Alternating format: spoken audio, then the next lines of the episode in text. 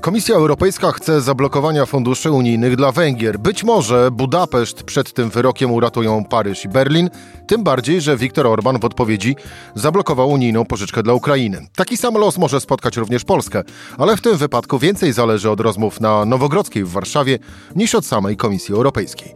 I o tym właśnie w rozmowie z Anną Słojewską, korespondentką Rzeczpospolitej w Brukseli. Rzecz w tym, że taki był dzień. Cezary Szymanek, zapraszam na codzienny podcast Rzeczpospolitej.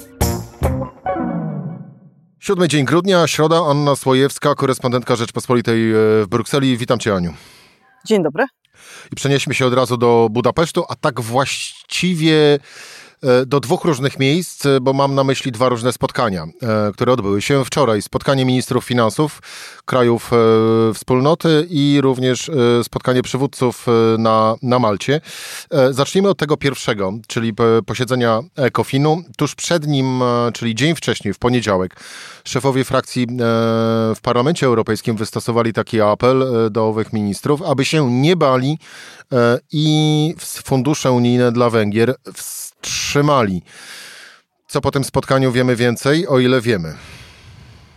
Znaczy Parlament Europejski jest dość konsekwentny, bo Parlament e, od dawna, dawna w różnych sprawach zachęca Komisję i zachęca państwa członkowskie do pryncypialnej postawy wobec Orbana. Uważa, że Orban oszukuje, że Orban szantażuje, że Orban manipuluje, że raz trzeba mu powiedzieć dość i, i raz jakby ten, ten wrzut przeciąć. I na pewno to, co robi parlament, ma wpływ na to, jak zachowuje się komisja, która w innej sytuacji, myślę, byłaby bardziej pragmatyczna, bardziej skłonna pójść na jakieś kompromisy żeby tylko mieć tutaj jakieś wspólne stanowisko. Natomiast no, boi się trochę parlamentu, bo parlament ma swoje instrumenty nacisku, może, może krytykować, może żądać odwołania komisji Ursuli von der Leyen, może na przyszłą kadencję Ursuli von der Leyen nie poprzeć, więc mimo, że w samej sprawie, w sprawie samych Węgier parlament nie ma głosu decyzyjnego, to jest ileś cała atmosfera jakby wokół komisji, mm, którą parlament może skutecznie zepsuć. Więc tutaj komisja bardzo się z parlamentem musi liczyć. Stąd sądzę, ta decyzja komisji, żeby jednak właśnie zaproponować zablokowanie funduszy spójności w ramach e, mechanizmu warunkowości, czyli 7,5 miliarda euro. Euro miał być wstrzymany, dopóki e, Węgry nie wypełnią wszystkich zaleconych jej reform. No ale z drugiej strony mamy owe kolejne spotkanie, spotkanie, które odbyło się na Malcie i z którego popłynęły komunikaty, że Emmanuel e, Macron i Olaf Scholz mogą Węgry uratować przed owym wyrokiem wstrzymania funduszy europejskich. No więc... Jakbyśmy mogli podsumować, Aniu, to w, z punktu widzenia Budapesztu, e, to w którym miejscu jesteśmy, jeżeli chodzi o fundusze unijne dla Węgier?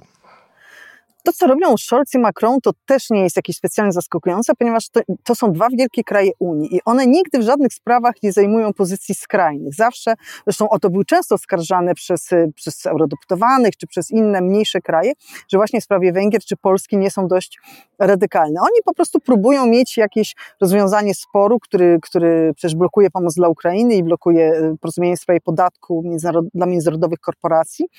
Oni po prostu chcą mieć to porozumienie, nawet jeśli to będzie brudne porozumienie, jeśli ono będzie wymagało jakichś ustępstw, chcą taki kompromis osiągnąć. Ja myślę, że mamy do końca roku jeszcze trochę czasu. Koniec roku jest tutaj kluczowy, bo bo jeśli to KPO nie zostanie, KPO węgierskie nie zostanie zaakceptowane w tym roku, to przepadnie 70% pieniędzy, czyli 4 miliardy euro, a z tym KPO jest wszystko w jednym pakiecie, to znaczy fundusze spójności, decyzja w sprawie mechanizmu warunkowości o funduszach spójności, decyzja o 18 miliardach euro dla Ukrainy, decyzja o podatku minimalnym od korporacji, to wszystko jest w jednym pakiecie. Nikt tutaj tego nie rozrywa, nikt nie, nie, nie będzie proponował głosowania w jednej sprawie, jeśli nie będzie miał pewności, że wszystkie inne też zostaną e, załatwione. W związku z tym jak mówię, jest jeszcze kilka tygodni do końca grudnia.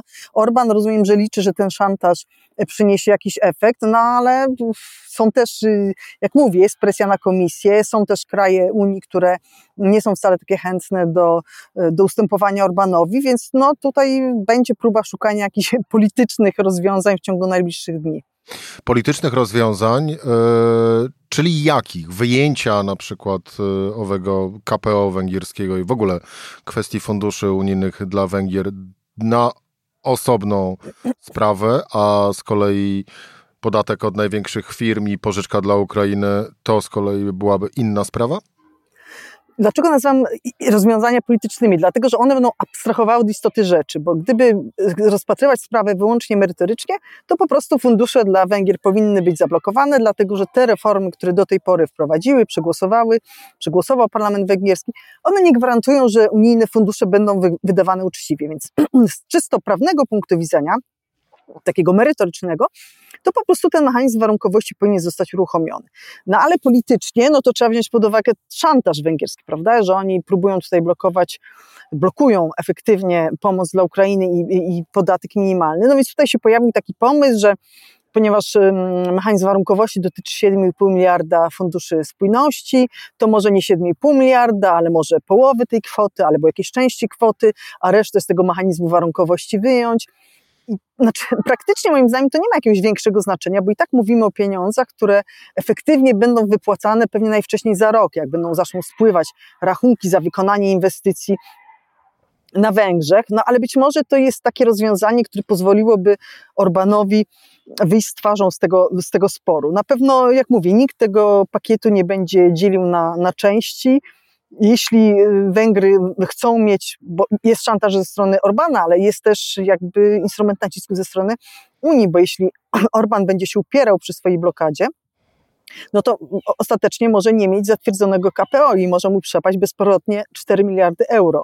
Więc, y, no więc każda strona ma tutaj jakieś instrumenty nacisku, no i, no i zobaczymy, no jakiś, jakiś kompromis pewnie będzie osiągnięty. Mm, a rodzi się automatycznie pytanie, czy Unia Europejska, Komisja Europejska jest w stanie mm, wprowadzić ów e, minimalny podatek od firm, od gigantów oraz e, dać zgodę na tą pożyczkę dla Ukrainy, e, nie patrząc na Węgry. Czy jest na to jakiś sposób, jakiś trik?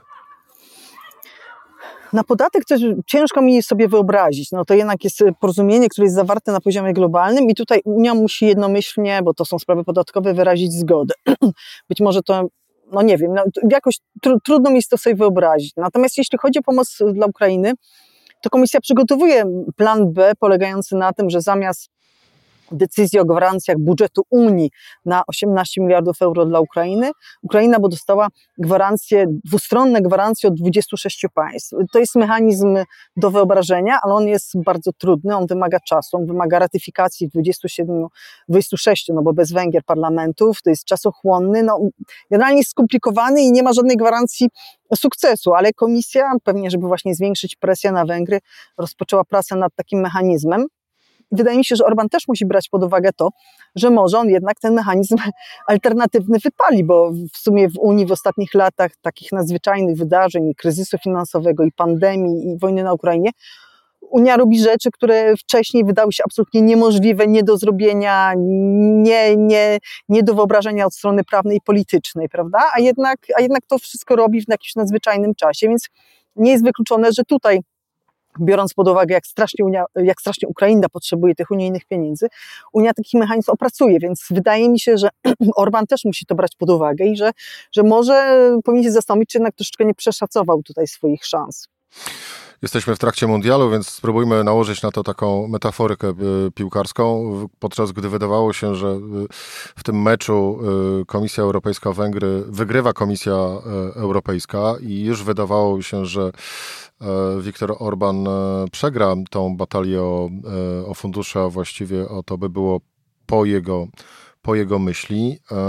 Tak teraz, no właśnie, określiłabyś tę sytuację, którą mamy teraz jako remis, remis ze wskazaniem, czy też ktoś dalej ma więcej argumentów e, w ręku niż ta przeciwna strona? Hmm. No wydaje mi się, że to jest przerwa. Nie wiem, może przerwa przed dogrywką, czy, czy może nawet już przerwa przed e, karnymi.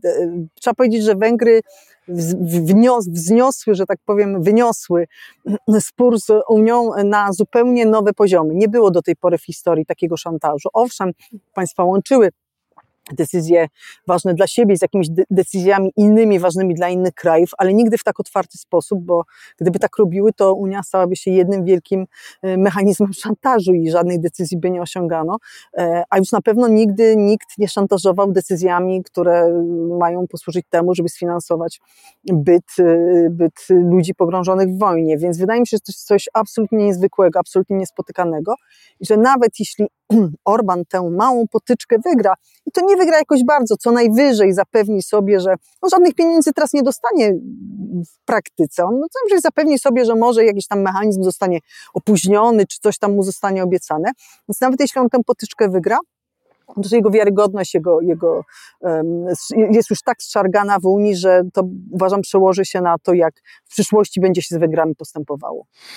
No to teraz w takim razie przenieśmy się do Warszawy. E, czy e, owa moja e, konstatacja z początku, czyli że Komisja Europejska czeka na wynik rozmów na Nowogrodzkiej, czyli tej politycznej układanki w Warszawie, czy ta konstatacja dalej jest aktualna, gdy myślimy o polskim KPO? Tak, bo właściwie komisja od początku mówiła, że tutaj piłka jest wyłącznie po stronie polskiej, że oni już tutaj nic, nic od ich strony się nie może wydarzyć. Warunki w KPO, te tak zwane kamienie milowe są postawione, są uzgodnione z polską stroną i chodzi o to, żeby one zostały wypełnione tymi jakimiś zmianami ustaw dotyczącymi systemu sądowego, systemu sprawiedliwości w Polsce. E, no i tak, no i to, a to jak wiemy u nas wszystko zależy od Nowogrodzkiej, bo to są kwestie wydarzeń wewnątrz koalicyjnych i, i po prostu rząd czy PiS musi podjąć decyzję, czy, czy chce iść na jakiś spór tutaj z drugim koalicjantem, Zbigniewem Ziobro, żeby ratować unijne pieniądze. Aniu, czy tu również wchodzi presja e, czasu, czy jesteśmy ograniczeni jakimiś terminami na finał y, rozmów na Nowogrodzkiej, czy też, no właśnie, mogą te dywagacje trwać w nieskończoność, a przynajmniej do przyszłorocznych wyborów? Czy jedyna presja czasu jest ze strony jakby wewnętrznej, ze strony PiS, to znaczy jak bardzo ten rząd potrzebuje pieniędzy, bo powiedzmy że przecież, że te pieniądze z KPO, one mogą natychmiast popłynąć. Ile pieniądze z polityki spójności, to jest kwestia, jak mówię, dopiero rozpoczynanych inwestycji, to jest, to jest na przyszłość, ale te miliardy euro z KPO, to one byłyby do wzięcia od zaraz, więc to jest pytanie, jak bardzo PiS potrzebuje tych pieniędzy, bo ze strony formalnej żadnych, e, żadnych tutaj już terminów nie ma.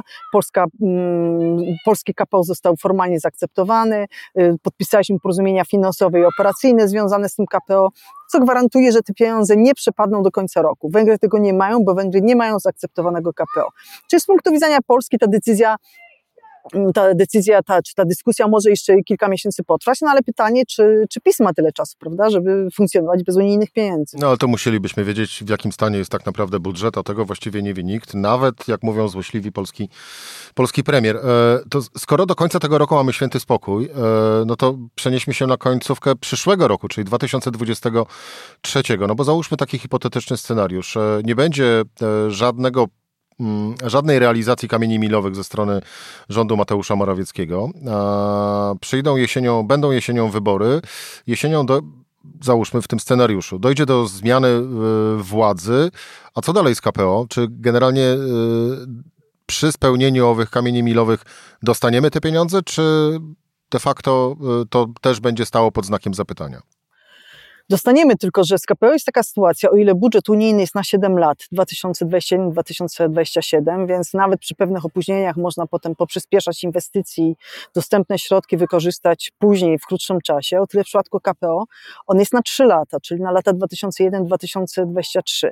Znaczy to nie jest tak, że trzeba te pieniądze wydać, bo tak jak w przypadku budżetu unijnego, tam jest taki poślizg możliwy, wiadomo, inwestycje są rozpoczynane, można przesyłać rachunki tam jeszcze przez dwa lata, w zależności jakby od, od programów, ale ale mm, niemniej jednak trzeba te inwestycje rozpoczynać w 2023 roku, więc nie wiem, wyobrażam sobie, że albo po prostu y, ten rząd już y, jakby, y, znaczy już są realizowane jakieś inwestycje na poczet KPO, z którego uważamy, że popłyną pieniądze, no bo jak nie, no to potem nam zostanie strasznie mało czasu.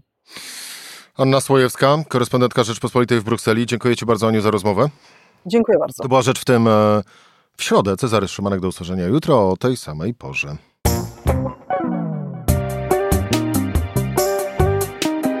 Rzecz w tym to codzienny program Rzeczpospolitej. Od poniedziałku do czwartku o godzinie 17. Słuchaj na stronie podcasty.rp.pl. Włącz Rzecz w tym w serwisie streamingowym.